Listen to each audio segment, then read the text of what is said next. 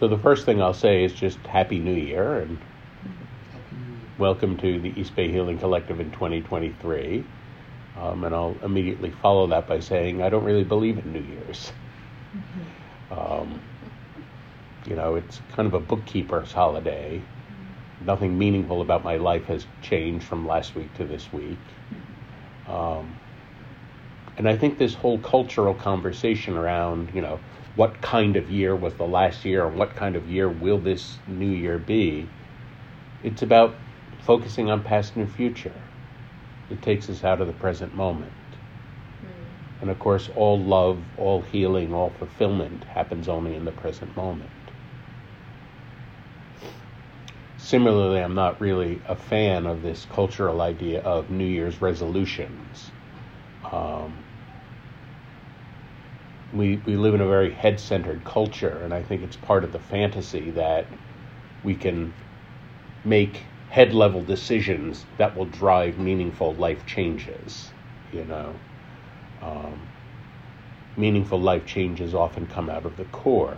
They come out of what I might call the currents of transformation deep in our core. And we can learn to be in touch with those and, and you know, nurture them in some way. Uh, but the core has its own seasons, its own tides, its own rhythms. It, the core doesn't care at all about the calendar, you know. So all this is to say that my Dharma talk really doesn't have anything to do with the fact that yesterday was New Year's Eve or New Year's Day. Um, instead, my topic is confinement and choice. And it's funny. I think it was think it was last Wednesday when I was still in New Jersey, and I was thinking about what is my topic going to be, you know. And sometimes I'm I'm bouncing around a few different ideas in my head, but these words just bubbled up from somewhere within me: confinement and choice. And it was like, okay, that's the topic. I guess I have to figure out what to say about that now, you know. Um, I'll begin by saying I think the adults in, if you think of the cohort of adults in the United States and in the developed world, we probably are the most spoiled set of adults ever to be on this planet, you know, and, and I include myself in this totally. Um, we all walk around with the internet in our pocket. Like, I mean, we take that for granted, but think about how absolutely absurd that is, you know? We, we live in a world that gives us the message we can get any product we want delivered, you know, immediately or the next day. We can have any experience, you know. The only limitation is cost, really. Um,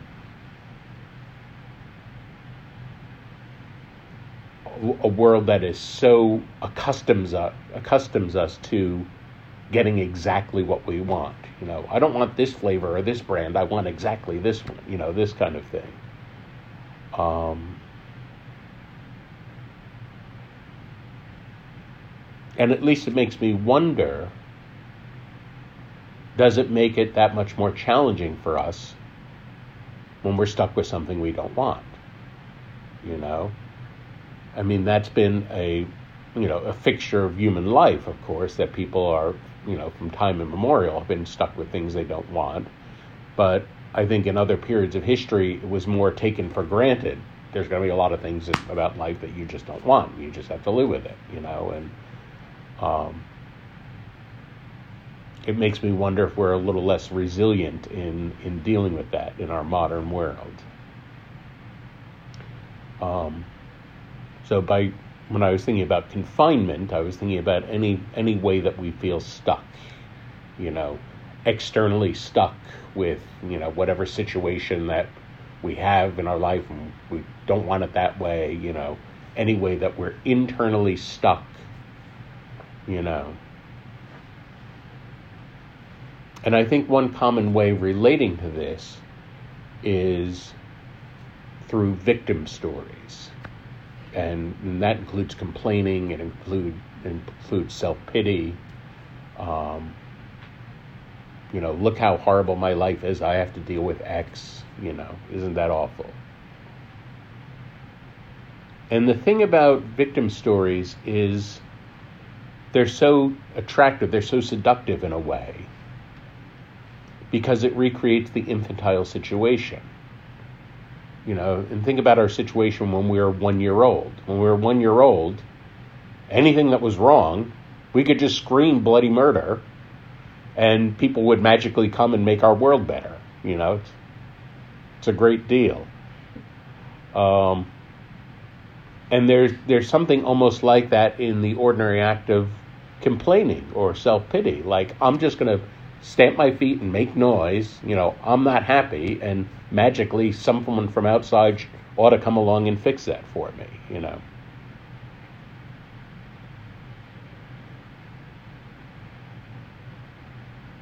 And of course, there's nothing healing in that at all. There's no healing that comes through complaining. There's no healing that comes through self pity. Um, you know, the head centered culture. Often we also we go into strategy. You know, strategizing. How can I outthink the the problem that I don't want? You know, we get into a place basically where we try and outthink the first the the first noble truth of Buddhism, which is kind of amusing. The first noble truth of Buddhism, it's it's stated as life is dukkha. And sometimes that's translated as life is suffering, which, which isn't the best translation. Dukkha is a more technical term. It comes from the fact that pleasure and pain are intimately wrapped up with one another. And that you know, the mind of dukkha is one that is constantly frustrated because I'm trying to get all the pleasure toward me and push away all the pain, and they're always stuck to each other, you know. And so dukkha includes not only the, the fact of that experience, but all the strategies that the mind goes through to try and try and outsmart dukkha.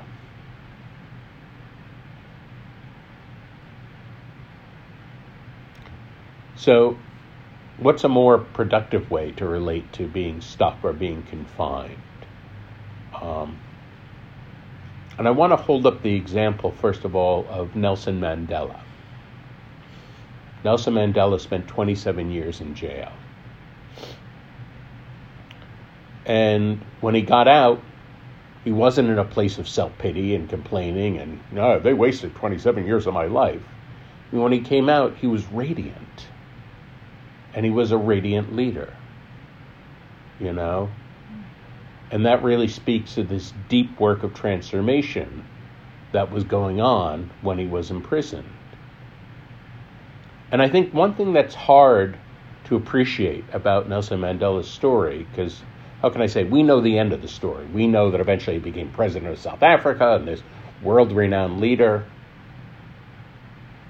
When he was in jail, he didn't know he was ever going to get out. He was sentenced to life in prison, you know?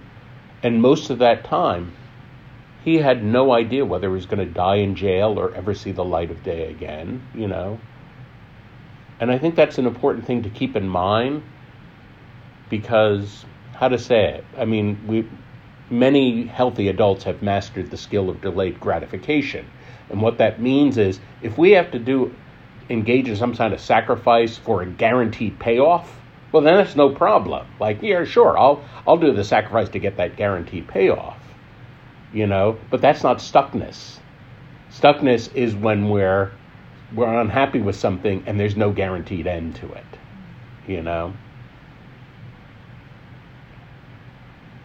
And Nelson Mandela's story I mean, this is just a more modern, um, you know, it's a, a, a, popular figure that everyone would know.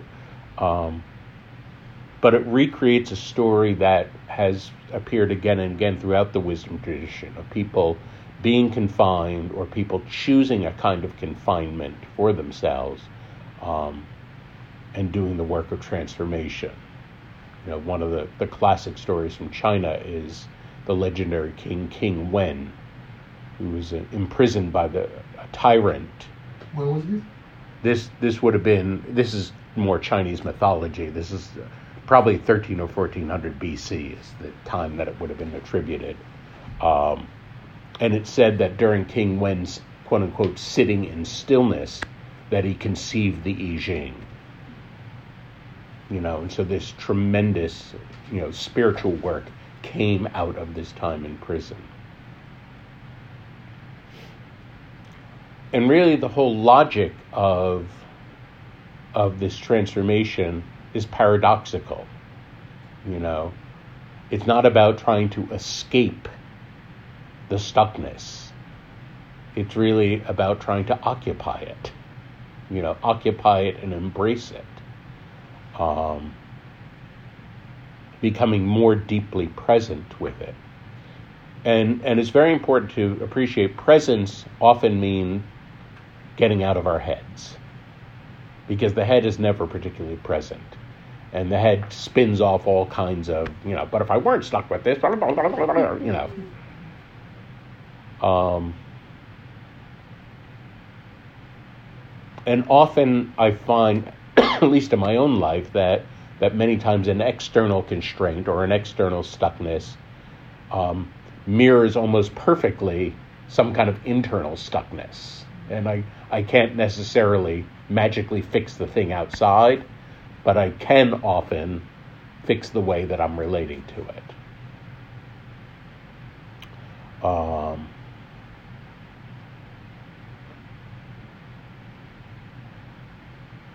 yeah, and how can I say? I, I mentioned before this idea of currents of transformation within us. You know, what what is the direction in which our life is changing? You know, what is the new version of ourself that is emerging? Um, often it's threatening. Often it's uncomfortable. You know, because when that that new version of ourselves, that deeper, more mature, more powerful, wiser version of ourselves emerges, means we kind of have to give up a lot of our excuses.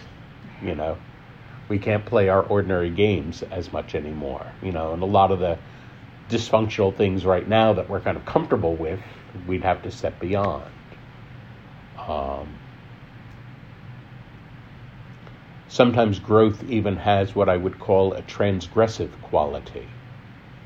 And what I mean by that is when we're growing, sometimes we're growing into places where, for whatever reason, we felt like we didn't have permission you know, and permission is often often whether we feel permission or don't feel permission. That's often something held really in the the lower two chakras. Um, you know, do I have permission to speak my true opinion? You know, do I have permission to disagree with others? You know, do I have permission to be angry? Do I have permission to be sad for no reason at all? You know, or whatever. Um, you know, so sometimes when I say this transgressive quality, it's like sometimes we start to feel like we're stepping into a place where previously we weren't giving ourselves permission to go. The poet David Whyte talks about how when we first meet the new version of ourselves, it appears as a stranger within.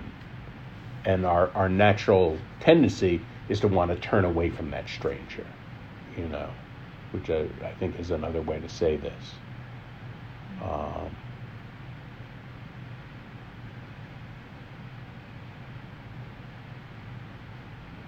and of course, meditation, long-term meditation, is you know par excellence the the most wonderful practice for helping to um, helping to nurture these transformations. You know, there are other you know yogic yoga and so forth.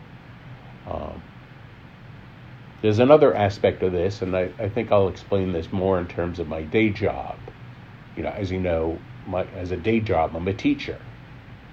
And in any classroom, there are those hotshot, some hotshot students who just love to answer every single question I pose, you know.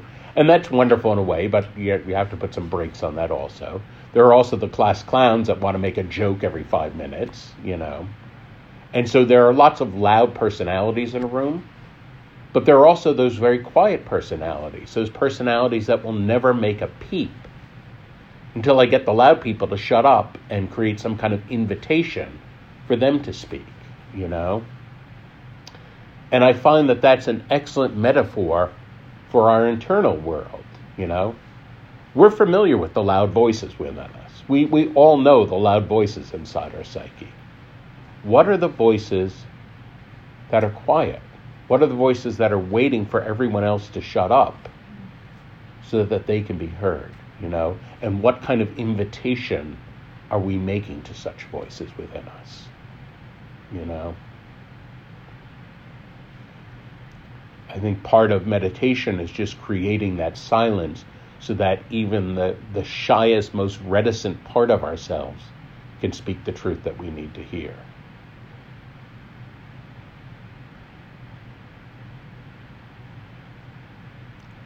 So I'll say that, you know, everything about stuckness, it, it, it raises this question of, you know, what can I do? What can't I do? You know, what, uh, what, what are the things that are actually in my ability to change and what are the things that I just have to accept, you know?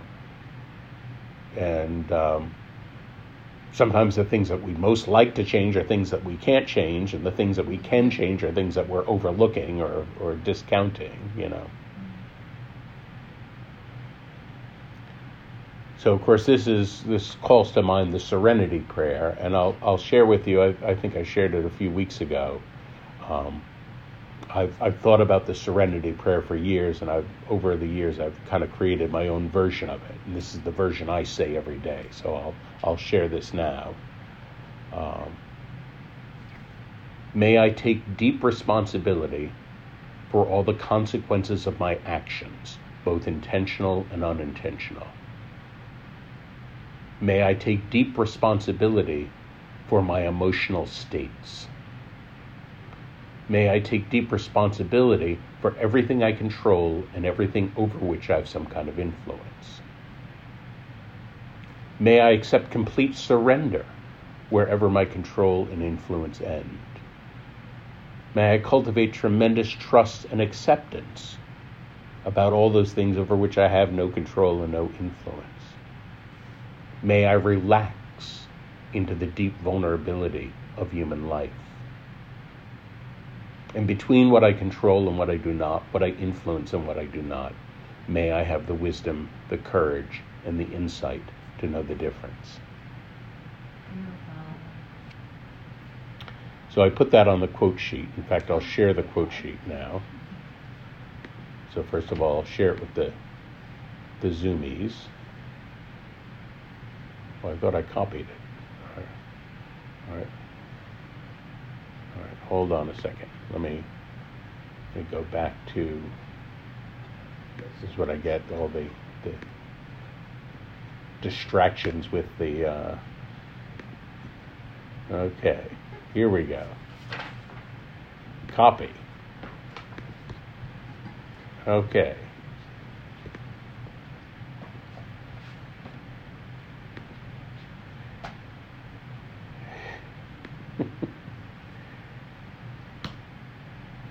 There we go. Okay, the zoomies now have it. And for the roomies,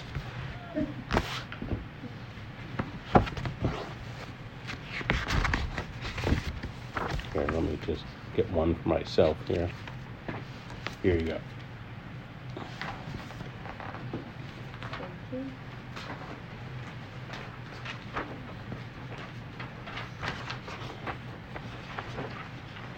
So, speaking of Rumi, couple from Rumi to begin.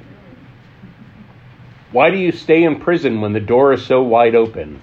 Move outside the tangle of fear thinking. The entrance to the door to the sanctuary is inside you. Last thing we want to hear when we're all upset is that the answer is inside of us. And also, this wonderful one from Rumi pretend the universe is rigged in your favor. from Mr. Einstein a human being is part of a whole, called by us the universe, a part limited in time and space. He experiences himself, his thoughts, and feelings as something separated from the rest, a kind of optical delusion of consciousness. This delusion is a kind of prison for us, restricting our personal desires and affection to a few persons nearest us. Our task is to free ourselves from this prison by widening our circle of compassion to embrace all living creatures and the whole of nature and all its beauty. From Sri Nisargadatta, for whom I have tremendous respect. Between the banks of pleasure and pain, the river of life flows. Only when the mind refuses to flow with life and gets stuck at the banks that it becomes a problem. By flowing with life, I mean acceptance, letting come what come and go what goes. Desire not, fear not, observe the actual, for you are not what happens, you are to whom it happens. Ultimately, even the observer you are, even the observer you are not. You are the ultimate potentiality of which the all embracing consciousness is in manifestation and expression. That's one to ponder a bit. From Taisen Deshimaru, it's actually a wonderful book, Mushotoku Mind. Shackling humanity to its phenomenal condition is abnormal. The crisis of contemporary civilization is due entirely to the abnormality of our lost and aimless minds. We have lost all notion of the essential. We have lost our place at the heart of the cosmos. We have forgotten our true worth. Enclosed in our egocentric minds, we have built ourselves a prison with our own hands. It is like a madman who suffers from his madness without knowing he is mad. Robert Aitken says the Buddha and all his successors warn us against intellectual structures that confine us to an artificial environment and against concepts that smear over the living facts of things in themselves. Elie Wiesel, who spent part of his life in a concentration camp, said, For one who's indifferent, life itself is a prison. Any sense of community is external, or even worse, non existence. Thus, indifference means solitude. Those who are indifferent do not see others. They feel nothing for others and are unconcerned with what, what might happen to them. They are surrounded by a great emptiness filled by it, in fact. They are devoid of all hope as well as imagination. In other words, devoid of any future. And of course, one of the one of the horrifying things, really, of of the concentration camps was reducing people to a kind of indifference. Pema Chodron said, "When we protect ourselves so that we don't feel pain, that protection becomes like armor." and that arm, like armor that imprisons the softness of our heart. Deepak Chopra challenges us every time you are tempted to react in the same old way, ask yourself if you want to be a prisoner of the past or a pioneer of the future. Eckhart Tolle says, we depend on nature not only for our physical desire, we also need nature to show us the way home, a way out of the prison of our minds. We got lost in doing, thinking, remembering, anticipating, lost in a maze of complexity and world problems.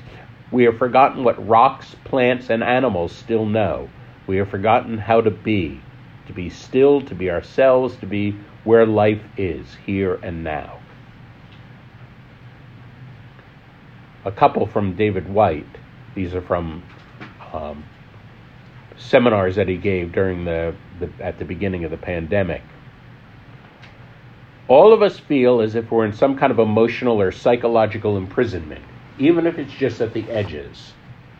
Some of us feel completely imprisoned or waiting for the world to go on. Throughout human history, there's actually been a long chronology of people who have been confined and who have taken that time to actually come down to another foundation and emerge from their exile, from their imprisonment, braver and more articulate than they were before they were removed from the world. Of course, that exactly describes Nelson Mandela. He also said, So, one of the beautiful questions for each of us is in this time of outer imprisonment, what is the central nexus of my own incarceration? Where am I being invited by this outer symmetry?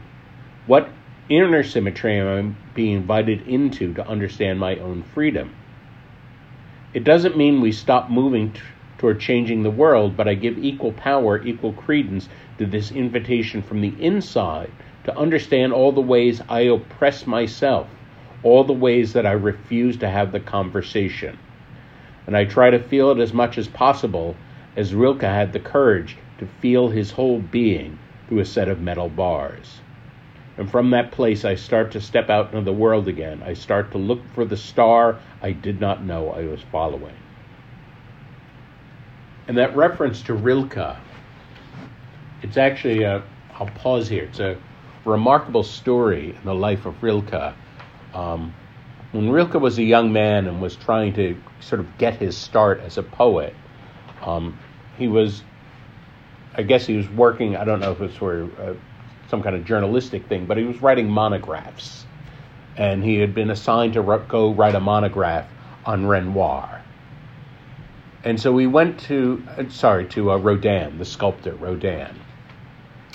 And he goes to Rodin's studio. And, and Rodin at this point is like this engine of creativity. And he's, he's working on these sculptures and he has all these assistants working. And every day is just all this, this art being produced. And here's Rilke like completely stuck. Like, how do I begin being a poet? And um, he asked Rodin a couple times, and Rodin kind of shrugged him off. But finally, at one point, when he asked Rodin, like, "What? How do I begin?" You know, Rodin just said, "Go down to the zoo. Go down to the zoo in the middle of Paris. Look at the animals, and look at them until there's an animal that speaks to you." And so Rilke went down to the zoo, and he saw a panther and this panther was, you know, 19th century zoos were not that compassionate. It was a panther basically in a tiny cage, and it was just sort of pacing around in this tiny cage.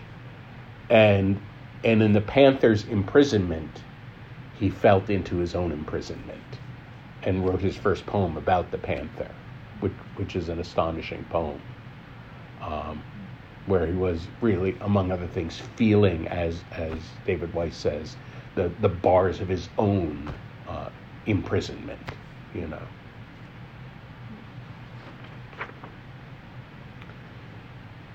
Resmaa Menakem says, quite simply, trauma is about stuckness. You know, often the places where we're stuck, we're stuck because we're holding on because of some kind of trauma. And Deb Ozarko says, as a passionate activist for animals, the earth, and accelerate his soul evolution, I've dedicated my life to ensuring there are no wasted moments. This has taught me the delicate balance between being and doing. My mission is to inspire simplicity, kindness, authentic expression, and meaning outside the stifling conditions of today's dysfunctional, distracted, and let's face it, insane cultural mindset. By shifting the paradigm from the head to the heart, we can live a more compassionate and passionate and compassionate life that include that excludes no living being. In the end, all you really need to know is that I give a damn about life, about love, about me, about you. Oh yeah, and I really love to dance. Mm-hmm.